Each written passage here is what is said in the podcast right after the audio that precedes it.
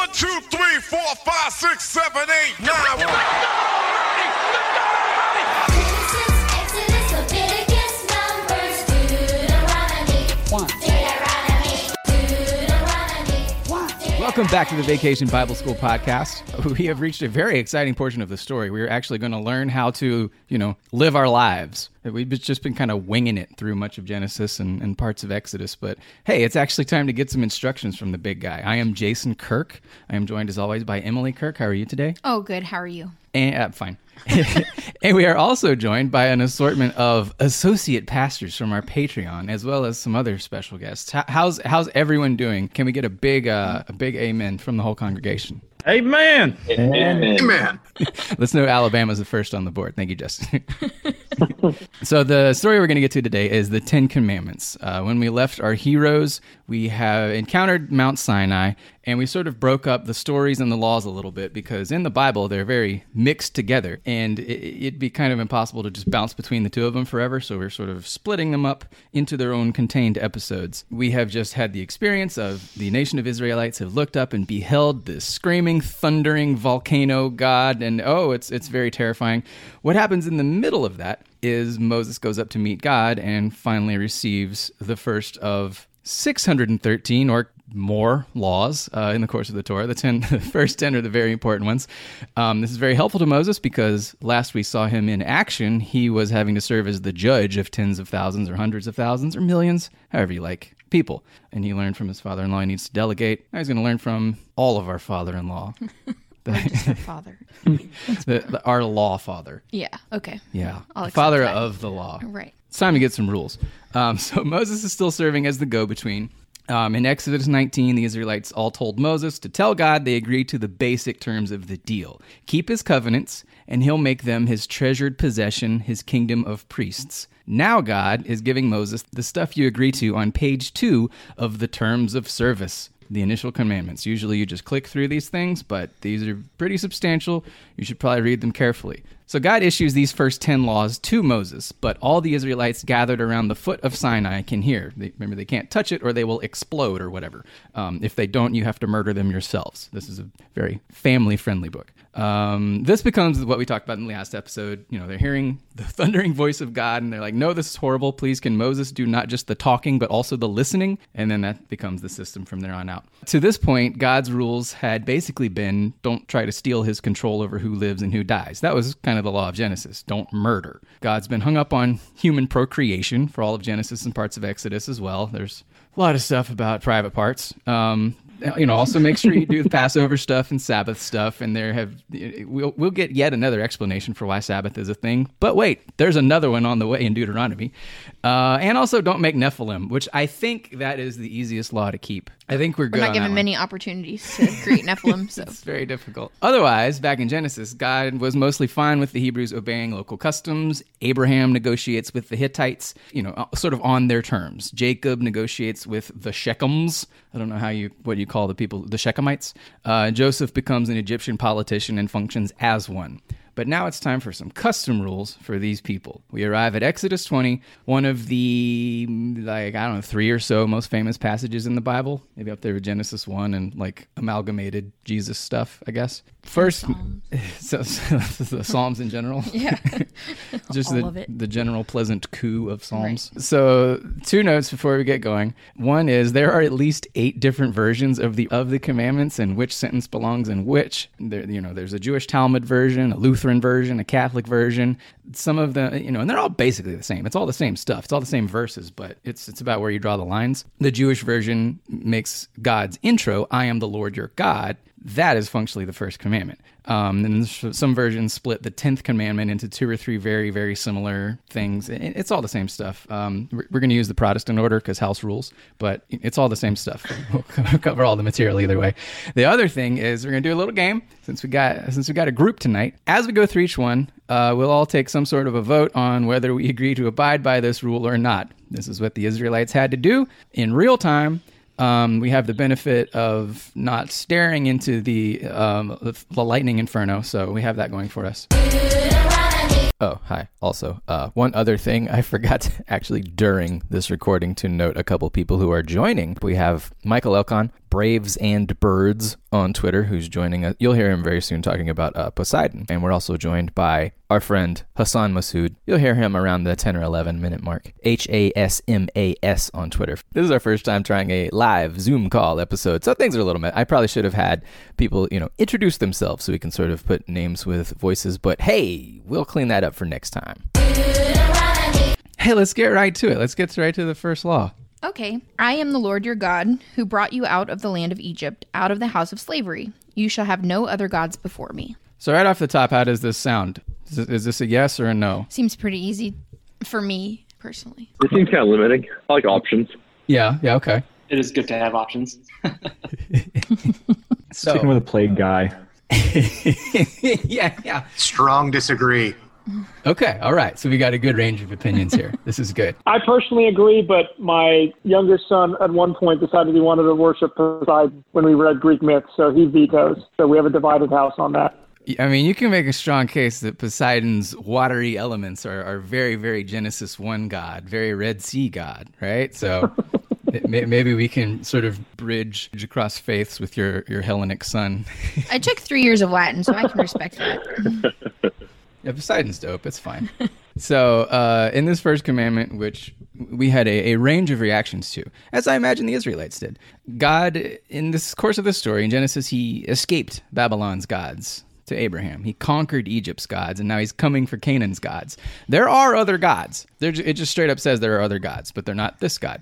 To oversimplify a little bit, we're still transitioning from, vaguely henotheist Genesis, which, it's worship of one God, we don't really worry about the others, to monolatrous early Israel, the specific worship of one God out of many, and we're still moving toward the hard monotheism that we think of as biblical Abrahamic religion. This is set still right around 1300 BC, around this very general time zone. To heavily oversimplify, archaeology suggests that Canaanites, proto-Israelites, somewhere between worshiping the Canaanite pantheon, worshiping the god of Genesis, who could be a version of Canaanite Odin mixed with Canaanite Thor. This is kind of a fun way to put it. If you buy the Levite theory that the Exodus isn't necessarily about all the Israelites, but more Moses' tribe of warrior priests, then worship of YHWH, Yahweh, is coming up from Egypt, Midian, merging with the Canaanite Allfather, becoming the God we know God. That would sort of be a very, very simple version of the outside the story stance taken by a lot of scholars. Within the story, it's all very straightforward. It's all the same God. When this was set, remember, we're telling a bunch of former Egyptian polytheists, not by choice, that where they're going, they're not to worship Moloch or Asherah, but it's flexible beyond just literally other gods. Later, Jesus uses this verse to tell rich monotheists to stop worshiping money, a verse recently misunderstood by noted theologian Marco Rubio. And Jesus expanded, and he wasn't the first to expand it in that way, but his popularized usage of that verse led to thousands of youth pastors telling teens to stop worshiping video games. Or did you ever have a youth pastor do that? It says don't worship mammon. That means don't worship boyfriends and sports teams and. Well, yeah, general things, sure. And they always make it sound like. Impossibly. I know you're going to spend all Saturday rooting on your sports team to get a big touchdown. That wasn't a big thing in the Midwest. Okay. We were near KU, so. So you're good on that one. So you can keep the Sabbath. But we have the Chiefs, so. Okay, but Sunday's a problem. I got it. So in this story is most likely written somewhere around 900, 700 BC, whatever, and you can find a million scholars who will argue every month within that zone. The Israelite kingdom is constantly fending off rival polytheist nations. When the story is edited and finalized around 500, 400 BC, the Jews are leaving captivity in polytheist Babylon. All that time, their biggest unifier is having one specific God. So commandment number one is, in addition to being about God, it's to remember who you are, your lineage, your history. It's about keeping one story alive. And 3,000 years later, it worked. That's pretty amazing. The more we read, the more astounded I am that it worked. That's awesome. It took a long time to get to that point. Here's a wrinkle, all right, a 2020 specific loophole. So when this was set, atheism wasn't really a very familiar thing. Even, when this was edited, it really wasn't a widespread thing in this part of the world. 2,500, 3,000 years ago, God stories explain why the world exists. Being an atheist 3,000 years ago would be kind of like denying both all religion and all science at once. That means our atheist friends have a life hack here, a way to avoid breaking the first commandment. You don't put any gods anywhere. then you're not putting any gods above Yahweh. You're good, right? It's very simple. How do we feel about all that? I did want to add, coming from a Muslim background, raised Muslim, I'm basically now, spiritual, just all over the place. But growing up, essentially that first commandment for us was probably the most important commandment of them all, that there is no God but God. In fact, when you actually announce your commitment to Islam, or basically when you convert to Islam, you give what essentially is called bearing witness, or the Shahada. And literally the first part of that, when you convert, is that there is no God but God. So basically for us, that was if you have to rank the commandments, essentially, that's probably the most important one for us. I would say that's probably true for Christianity. I think the order is very important. Yeah. Mm-hmm. It does feel very intentional. You can make an argument that the following commandments, breaking them also breaks the first commandment. Right. You can. You find a lot of rabbinical interpretations that really connect these things. Just millions and millions of arguments over 3,000 years that, these things just interconnect in so many ways. Yeah, I think along with that, if those of you who follow, the Nicene Creed, and starting with, I believe in one God, I feel like that's kind of an affirmation of the first commandment as well. Yeah, for sure. I mean, religions are all kind of competitive, so they have to start with that, or there's kind of everything's phased away, I guess. So we look back at the Bible, right? And we see, this is the one that won. This won the region. It launched the world's two biggest religions. It defined monotheism throughout history to this point, whether it was first or not. It was close to first. This story won. I mean, I think you can make the case that firm commitment right off the top to, the single rarest thing about the story played a big part, because it's an easy story, right? It's an easy idea to sell. Let's go to commandment number 2. This one is sort of spins off the first one. Yeah. You shall not make for yourself an idol, whether in the form of anything that is in heaven above, or that is on the earth beneath, or that is in the water under the earth. You shall not bow down to them or worship them. For I, the Lord your God, am a jealous God, punishing children for the iniquity of parents to the third and fourth generation of those who reject me, but showing steadfast love to the 1,000th generation of those who love me and keep my commandments. So first thing there, we talked a little bit with Dr. Friedman last episode, the idea that New Testament God is super, super nice guy God, and quote unquote Old Testament God is big, mean, scary God. We noticed what happened there, right? If you're bad, it'll be bad for about 3 generations. If you're good, 1,000 generations of, what exactly does it say there? Steadfast love. I think the consistent message of the Hebrew Bible is that God wants to love us, and he wants to do that much more than he wants to punish us. And it says so right there, right at the beginning of the second commandment. So based on just what's in the Bible, how do we feel about that one? I'm good with it because I'm not artistic. I have a hard time making an idol. I feel like it would be hard to agree with the first one and go against this one, so I'm just going to give it a thumbs up. Did the Israelites have household idols? It was a thing in the region, for sure. They weren't really supposed to. There are stories later in the Bible of, there's some stuff that made the cut that I don't really know if it was supposed to. There's a few laws that are actually just a few chapters after this about, a household servant. If they agree on a certain thing, they have to turn and face the gods in the house. And it's this ceremony that did y'all mean to put this in here? Because you just said, yeah, they weren't supposed to. And it's, from what I've read archaeologically, they actually followed the stuff that we read about. If you look up what is the the most ancient record of ancient Israel, it's there's these people who they didn't eat pigs because there's no pig bones, and they didn't have. It is very difficult to find something that we can document and say this is an image of Yahweh /El God. We can find gods throughout the region, but no one that I know of has said this is a graven image of the God we know of. You might know him as Jehovah, Yahweh, whatever. So yeah, it was a thing that, as far as we know, they stuck to, and it becomes a dispute, later in the Bible, where there are various kings who in 1st and 2nd Kings, the author is giving kings a thumbs up, thumbs down. All the thumbs down kings are the ones who say, yeah, let's do idols. So it's a constant battle throughout the Bible. Any other objections to following this commandment? I feel like I can follow this one fine. I was just kind of curious. I mean, with all of the illustrations of Muhammad and all of that, was there a time that you could not have an image of God in the monotheistic religions, and then is that over with Christianity? We're happy with slapping up Jesus on any wall we want to, but Islam still holds firm to not putting the image out there and that being an idol of sorts. Yeah, I mean, in Christianity, anything goes, like, you know. Yeah, I don't ever remember hearing that you couldn't. So, I mean, I think we all had that one very recognizable picture of Jesus, like profile view, kind of a sepia toned. The so one thing that people often bring up is like, well, what about Catholics? Because those folks like art, right? It's specifically about art that you are worshiping, you know, not necessarily art that you are appreciating or revering.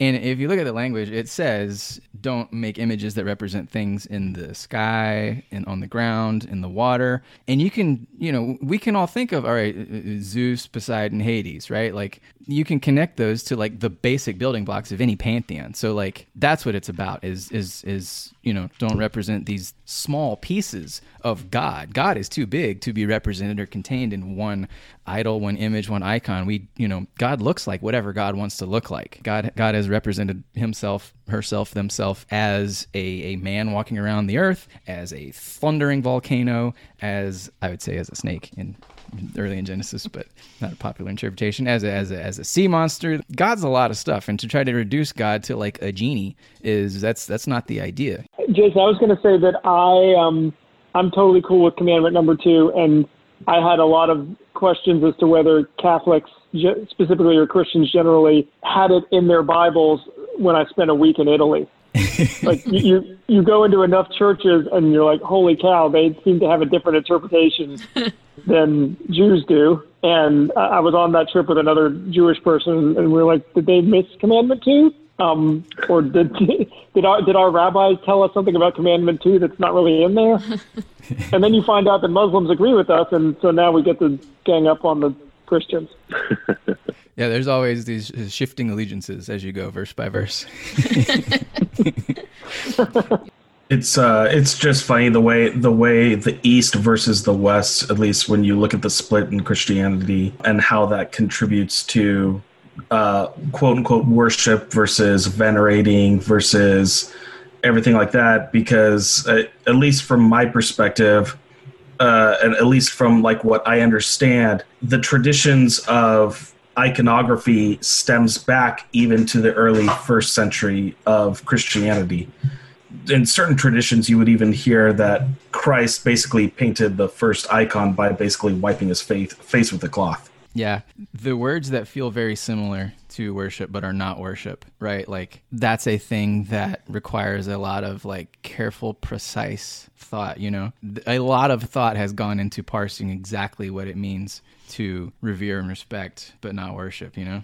I'm 0 for 2 on these commandments because it's a novelty Jimmy Carter mug that I found downstairs. It is my God now, so I'm 0 for 2 on the commandments. Okay, that's fine, though. That's fine. And that mug is not going to do well when we get to the commandment on I shall not covet. Yeah, we're all breaking down. I know, I'm staring down the barrel at that one. Drew, I think you're going to rally in the later commandments. We got to come back coming. Yeah, this is one that really gets connected to the other ones, like in the Talmud, ancient rabbis tie idolatry and the whole law together, sort of from the idea of like, how can you follow the law if you follow an object? That's not the thing that gave you the law. The Sanhedrin, the Jewish elder court around the time of the Roman Empire, they believed idolatry to be roughly as bad as murder. Like, it was like, you know, everyone agrees murder is usually going to be the worst thing to break, but they had idolatry like right up there. And it's fascinating to think about how radical this anti-idolatry idea was. Like, that was just universal, you know. Every culture on earth represented gods, you know, in art, physically, in some way. I shouldn't say every, but and we have the priests of this one specific nation want their nation to commit so hard to something contrary, and again, it worked.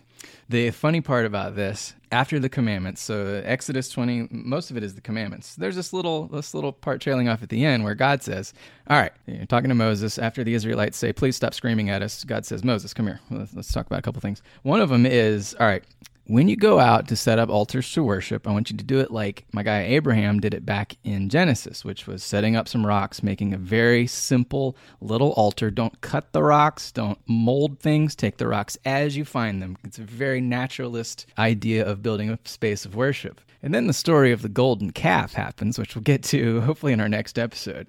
And God changes his mind and says, fine, we are going all in on ornate, elaborate gold. You can represent, we joked in our first episode about the cherubim as, you know, our idea of like the fat angel babies. Those are actually like sphinxes. Those are like winged, lion-headed, people-faced horses. Like, sure, yeah, you want golden cherubim, fine. And God sort of just flattens them with like 15 straight chapters of how to do very, very religious stuff. You didn't want simple rock sculptures? Fine.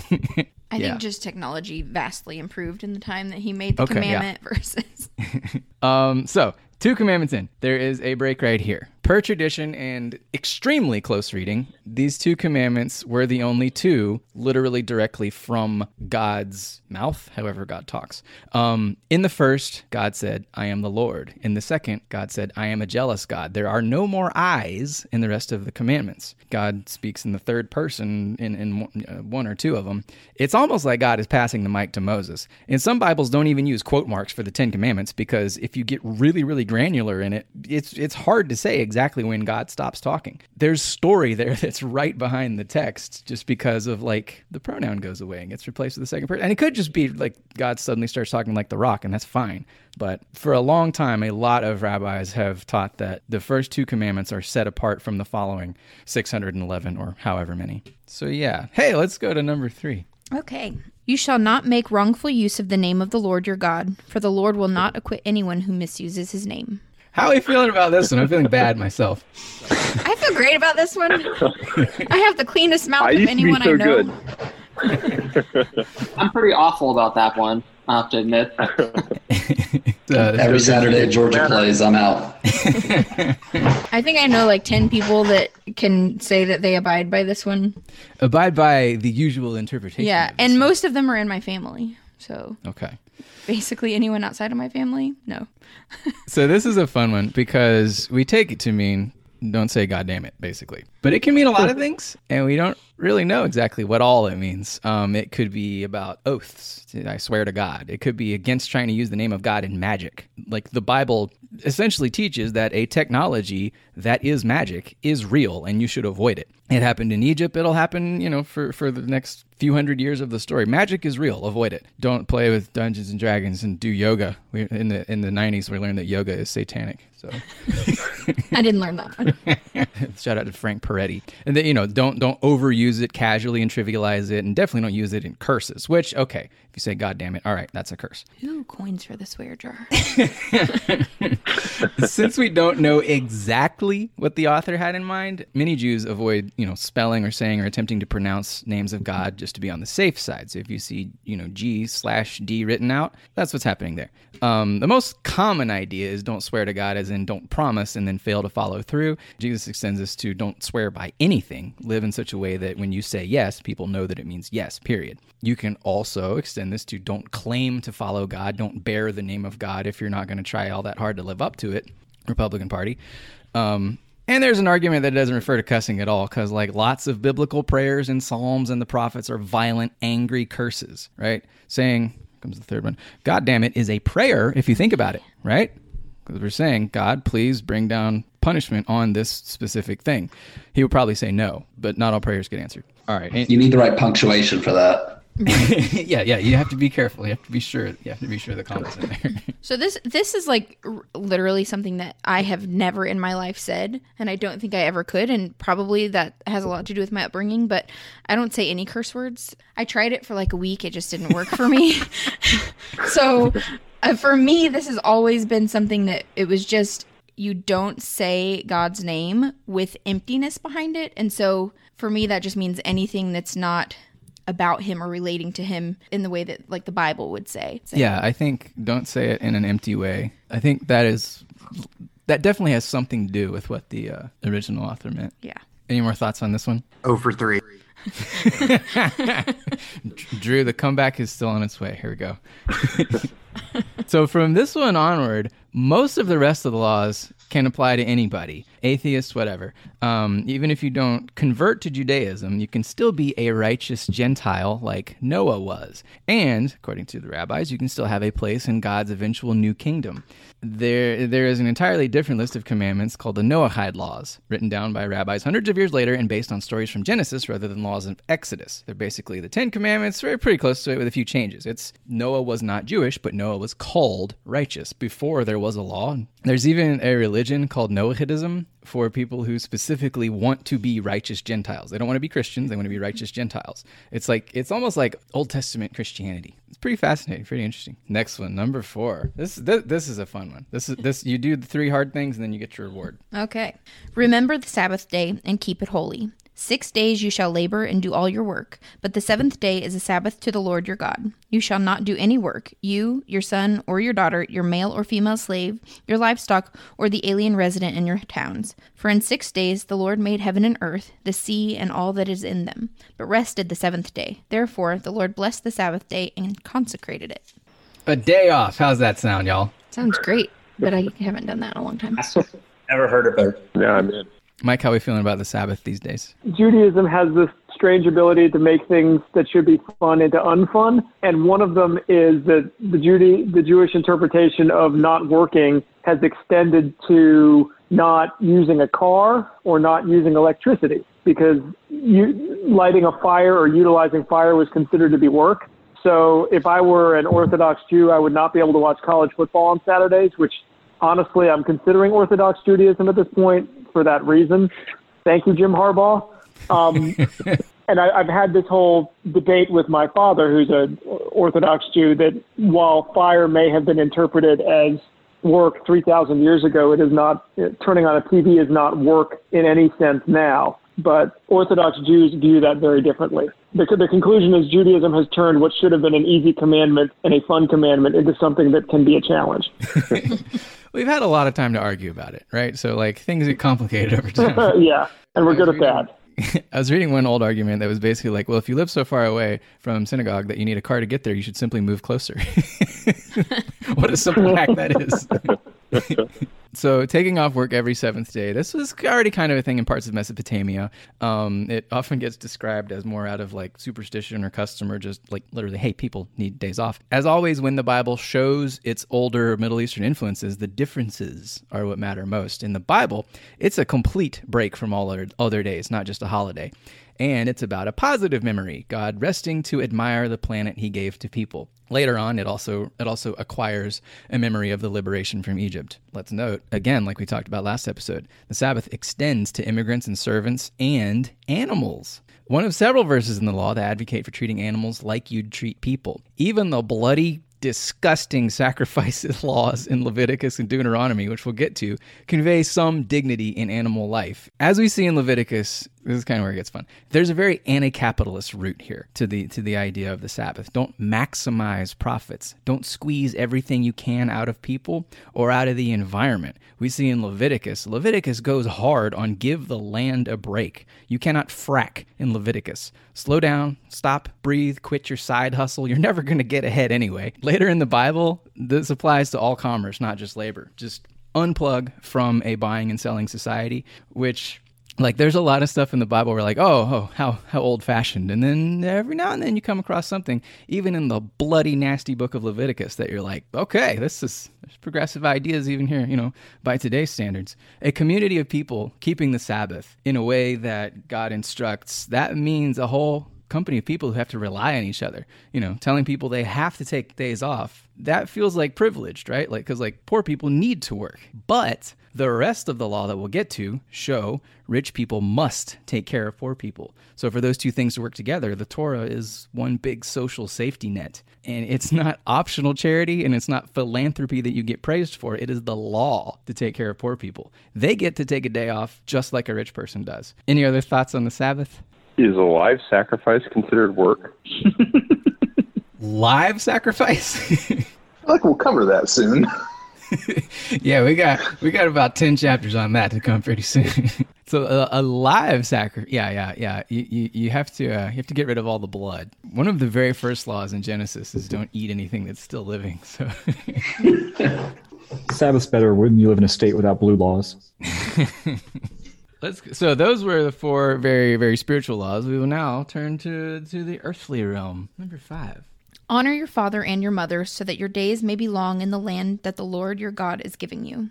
More agreeable already, right? We can all do this. Yeah, even Drew's on board. We love it. I'm on board. The comeback starts here. For some of us, the last couple weeks, have been tough for some of us to keep that up. Amen, brother. Yeah, political elections tend to test the fifth commandment, I think. So this commandment, it's a sign of a culture that likes old people, unlike ours. Like, again, hey, like we think we're so advanced and we're so modern. Well, you know, we're a society that just discards old people once they are no longer of economic use, right? And here is a commandment, the first interpersonal commandment straight from God that's saying, no, actually, old people are still good, whether you can squeeze money out of them or not. Also note, it does not just say father. Not only does saying father and mother convey equality right up front in literally the first commandment about people, I think we could also use this if we're trying to lawyer our way out of some of the trickier later laws. We can say, wait a minute, the fifth commandment said father and mother, right? The fifth commandment implies men and women are equal. So if you come across a really sexist, you know, verse in Exodus or Leviticus, sorry, you're trumped by the fifth commandment. Any of our lawyers agree that might be at least something to throw out, something to attempt in court?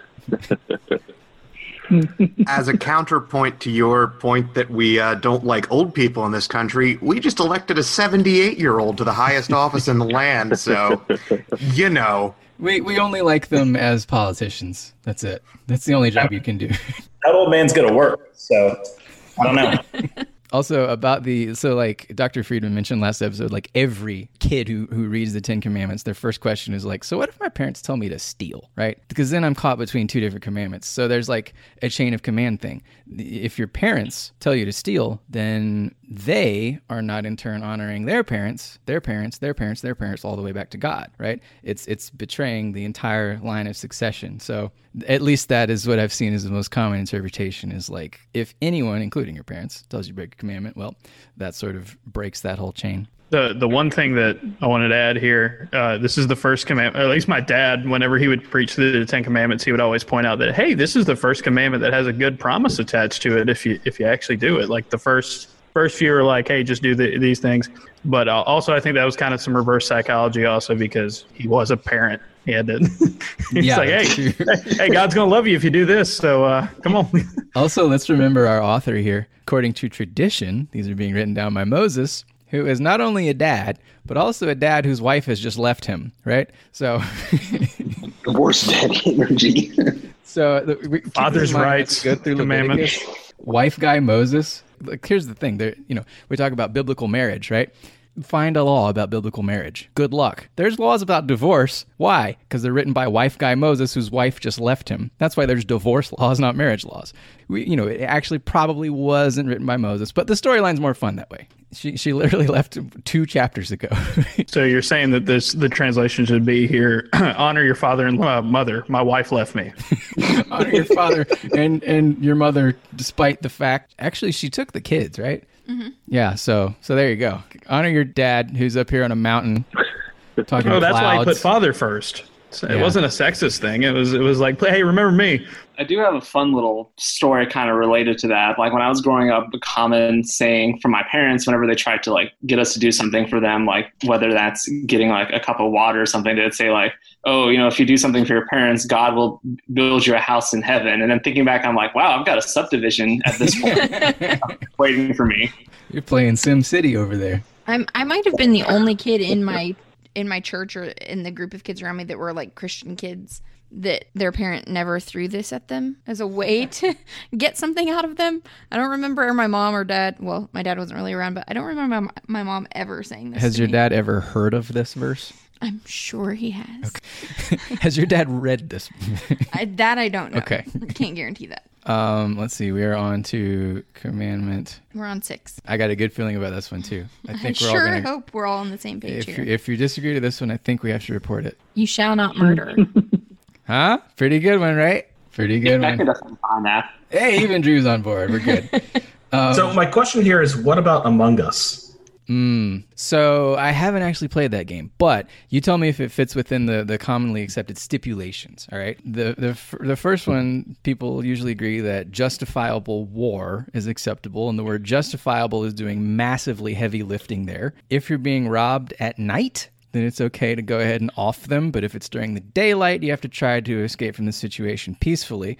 Capital punishment, because like, hey, Leviticus is constantly telling you to stone people to death. So those are usually the three big stipulations that are accepted. Would Among Us fit into any of those at all? So does it really mean Israelites don't murder Israelites?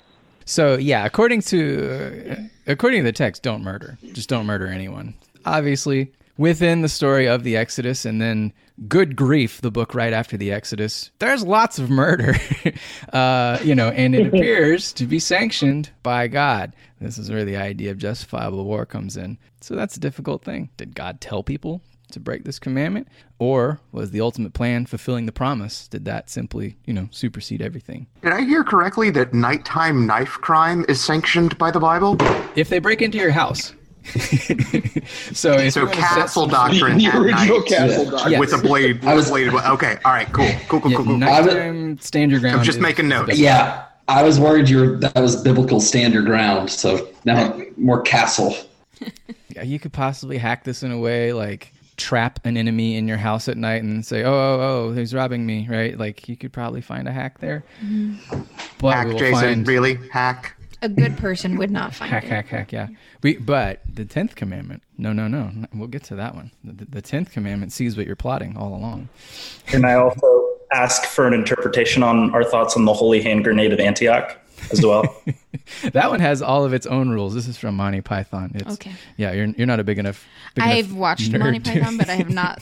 Yeah. That one has enough rules attached to it that, like, I think even Moses is like, oh my, you figure it out from here, right? There's also I'm trying to think exactly what it is in the Quran. People are debating, like, is it okay if someone attacks you at church to defend yourself? If someone tries to murder you at church, would it defile the church to murder them? And the answer is, yeah, they're trying to murder you. Murder them first, right? Like, so there's this idea that if someone is trying to hurt you and you have to defend your own life, then that's their fault. And, that feels consistent in both books. I don't want to make this political, but that literally, that situation right there was just on the ballot in Alabama for a state amendment. Like they had to sort that out for stand your ground laws in churches and stuff like that. So I feel like though, going along with that, look, if somebody's trying to murder you at any point in time, and whether in church at night or whatnot, would that not then that totally falls under the justifiable, and it could just be a one-on-one war. Right. Yeah. That would be a pretty popular interpretation, and then there's all sorts of court proceedings, rabbinical law all the way through is very, very human life is deeply precious. The idea is God made one person as a way to say, every person is as valuable as Adam. It's every person is as valuable as the first person. So taking any life is something to be extremely hesitant about. If it comes down to it and it's you or an attacker, well, they made their choice. The bad thing happens to them. But there's the Sanhedrin again. There's a story about, one rabbi says... The ideal would be that no capital punishment on, one person in 7 years, that's probably too much capital punishment. And the reply is, how about one every 70, right? So even capital punishment within the community that inherited the book that has all these punishments that say they should be punished by death, even that community says, the book says death penalty, but we're still not into death penalty. So take it easy. Yeah, easy on the death penalty. God.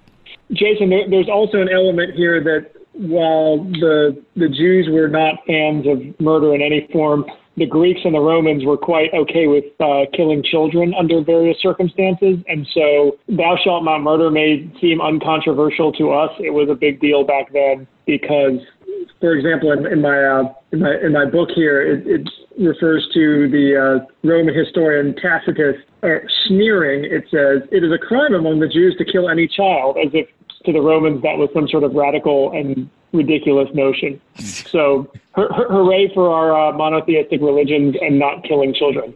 Yeah. I mean, there's really a lot of stuff in here that we look back at and we were like, oh, 3,000 years, how antiquated. But like, there really is a lot of stuff within the Torah law that's, this was a step forward. Even some of the stuff that sound like some of the later stuff that sounds gross to us today is still at the time a step forward. Oh, also later verses like in Leviticus, it says a few different ways, negligence is as bad as murder, right? Like if you can save someone and you don't, then that's as bad as if you actively did it yourself. And you can take any law to any extreme for any reason. You could use this commandment, to be an extreme pacifist who literally would not hurt a fly, right? Or you could use this commandment to argue that you should be a vigilante who assassinates murderers, right? You could say, I'm the Punisher. I don't know if he was Jewish. As always, Jesus finds an extreme by counting anger as literally as bad as murder. And Jesus says, if someone hits you, give him another shot, right? And I don't think he does this to condemn and shame, but to eliminate as many moral gray areas as possible, and to show all actions begin as thoughts, which again, that springs not from some idea that Jesus was the first person to have, but I think from the 10th commandment and, the later prophets and rabbis. All of Jesus's stuff, it's all very good and beautiful, but he wasn't the first person to say most of it. Number seven. You shall not commit adultery. I'll go ahead and agree to that one. Oh, thank you. Me too. This feels like a pretty easy. Second wife guy commandment. Yes, I think we're beginning to see what went wrong for... It's better when you realize the Ten Commandments was Moses tweeting through it. I only have one note on this one. It's like not explained or defined or anything. It just says adultery, and like later laws and traditions make clear it's about a marriage going wrong, but youth pastors will forever insist it's about premarital makeouts and like... Yeah. Premarital this and that. The Bible doesn't say a lot about premarital anything. No. But even as someone who was a pretty strict Christian kid, and I inflicted that upon myself because my parents didn't care, adultery never meant any of that. I will stick up for the Jews here, and while we can make Saturdays unfun, as a former Jewish summer camp counselor, we have no problems with adultery, and I'm using air quotes here, when it's... two unmarried people exploring the wonders of adolescence together. It's literally the first story in the Bible is two unmarried people exploring adolescence together. It's true. Commandment 8. Commandment 8. Oh, wow, we're already on another one. We're almost done. You shall not steal. This seems pretty easy too, right? We got another one in the books? Yeah. Yes. So it says steal, and that's it. But as you go through the rest of Exodus, Leviticus, Numbers, Deuteronomy, and these other laws build on and expand on the basic 10, we start to see that it doesn't just mean the physical theft of physical objects. Here's some more socialist talk. Leviticus says, to buy a poor person's land and give them no path back to home ownership is wrong. Leviticus says, some of your profits belong to poor people. Leviticus says, wage theft is theft, and nobody actually owns anything because it's all rented from God. So, there's this idea that's very popular to say on the internet that, oh, Jesus, I think he was a socialist. Well, yeah, have you met his dad? The Deuteronomy also makes clear failing to return a lost object could be considered stealing. Again, just like negligence with murder, the commandments aren't just don'ts, they're stuff you have to do. And speaking of the bad laws, I've read multiple Hebrew professors who have said that the verb choice, steal, indicates this could forbid selling someone into slavery, as in stealing their liberty, as in the troubling laws about how you should treat your slaves. I mean, those might be moot because it says right here, don't steal. So yeah, I think this don't steal, we agree with that on the face of it. But once you really look at the rest of the laws, it's even better. It's interesting when you think about that one in terms of slaves, though, because the previous commandment literally talks about slaves. Yeah. The idea of slaves in the Bible, that sucks. It sucks that it's in there, and it's been used to justify bad things. If we look back at the history, then there are parts that we can identify as being more about 6-year terms of indentured servitude to pay off a debt that a person had no other way to pay off. This is different from the lifetime chattel bondage that existed in Egypt and in our supposedly civilized country within the memory of what our great-great-grandparents. In the Bible, when it refers to slaves, it's often, not always, often referring to a system of servitude that has an end and that is regulated. In later in Exodus, it actually, I think the next chapter, it's you can't kill your slaves. You can't, if you beat your slaves too badly, they go free. It's not the most enlightened thing in the world, but literally compared to the last 200 years ago in this country, it's a step forward. And gosh, that's embarrassing. Any other thoughts on number 8?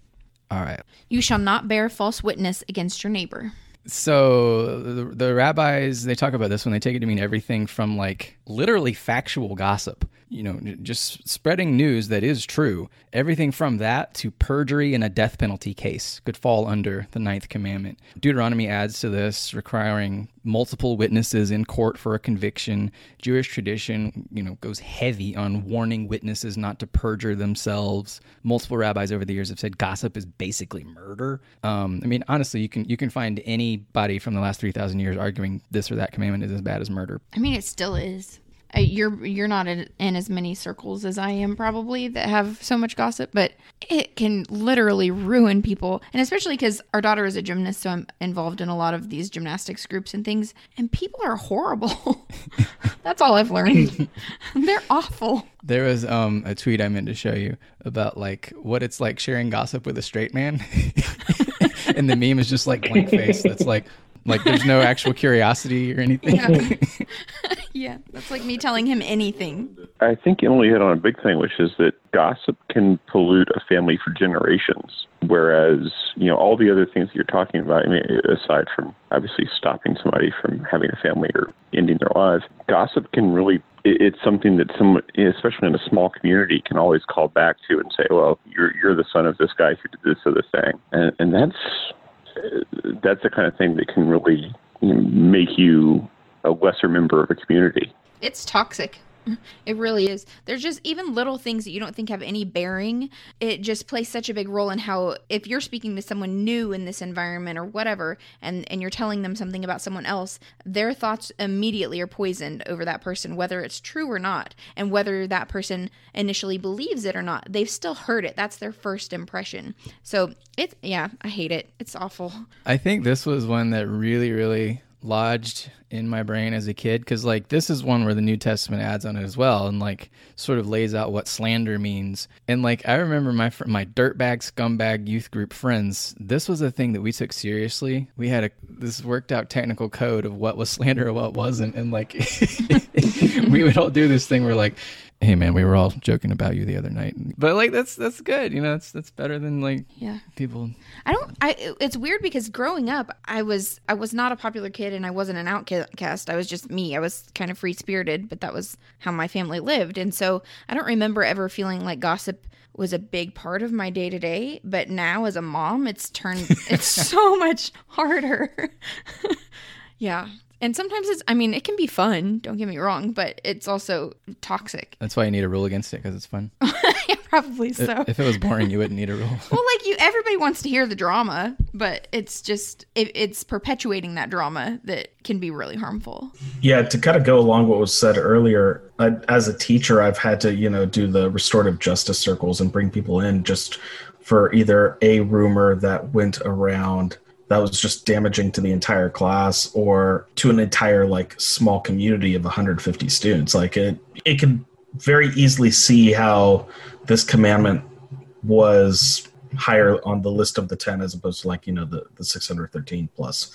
Yeah. And there are the 613 do build on this one as well. But yeah, this is definitely a, so like, yeah, any of the 10 that you see, you can basically argue that there's 10 to 100 more that spring off of it, which further emphasize how important this one is.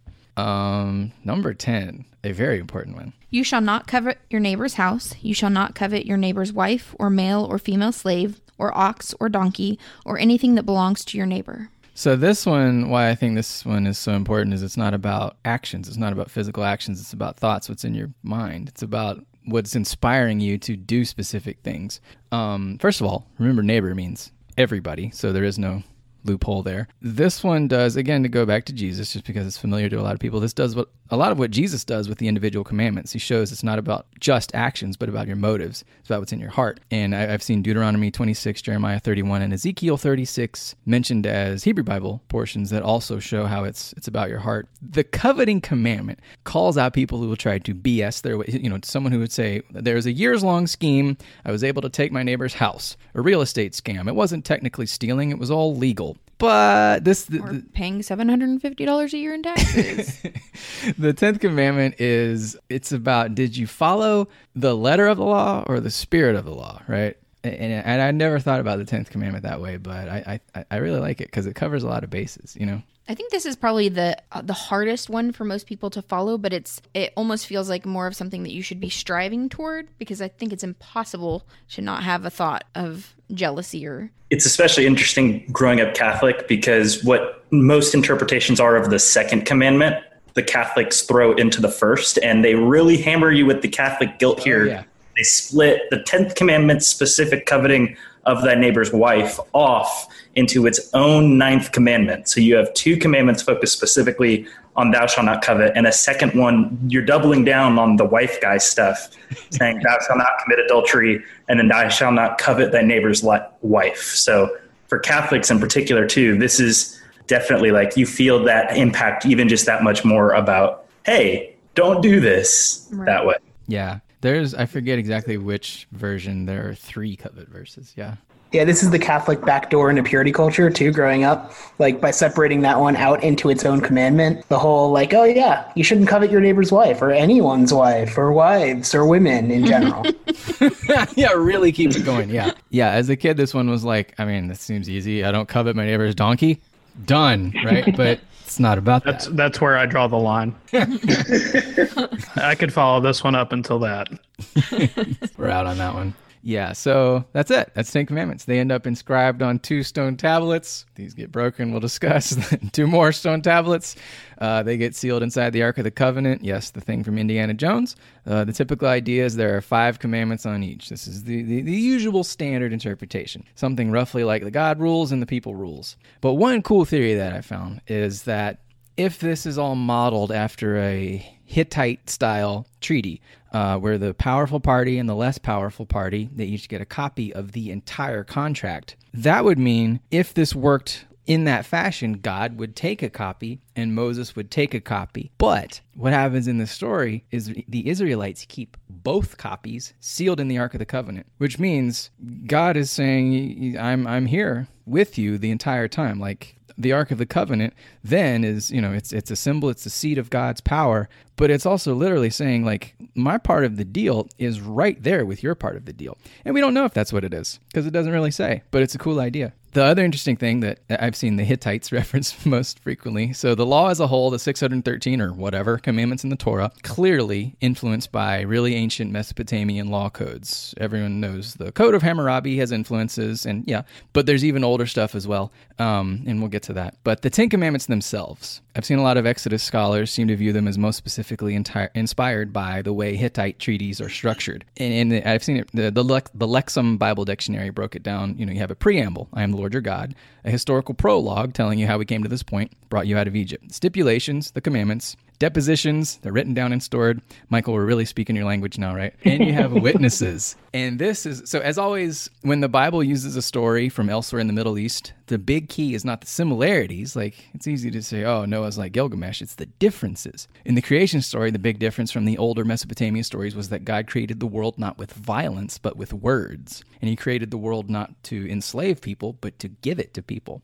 In the flood story, the difference is that God is doing it to purge evil, not because he wants peace and quiet, which is how it worked, in Gilgamesh.